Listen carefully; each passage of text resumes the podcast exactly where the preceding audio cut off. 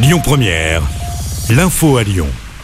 Bonsoir Cécile et bonsoir à tous. Quelle suite pour la mobilisation contre la réforme des retraites? Les syndicats appellent à une nouvelle journée d'action dans 10 jours, le mardi 31 janvier. Des actions ciblées seront organisées dès lundi, jour où la loi sera présentée en Conseil des ministres. Le texte passera ensuite à l'Assemblée nationale la semaine d'après. La CGT cheminot annonce qu'il y aura d'autres journées d'action à la SNCF au-delà du 31 janvier.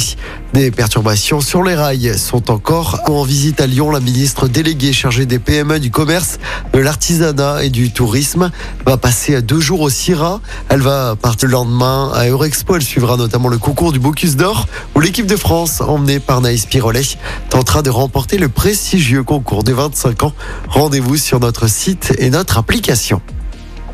Dans l'actualité également, la campagne nationale de vaccination février prochain, annonce faite ce matin, alors que la circulation du virus est très active en ce moment.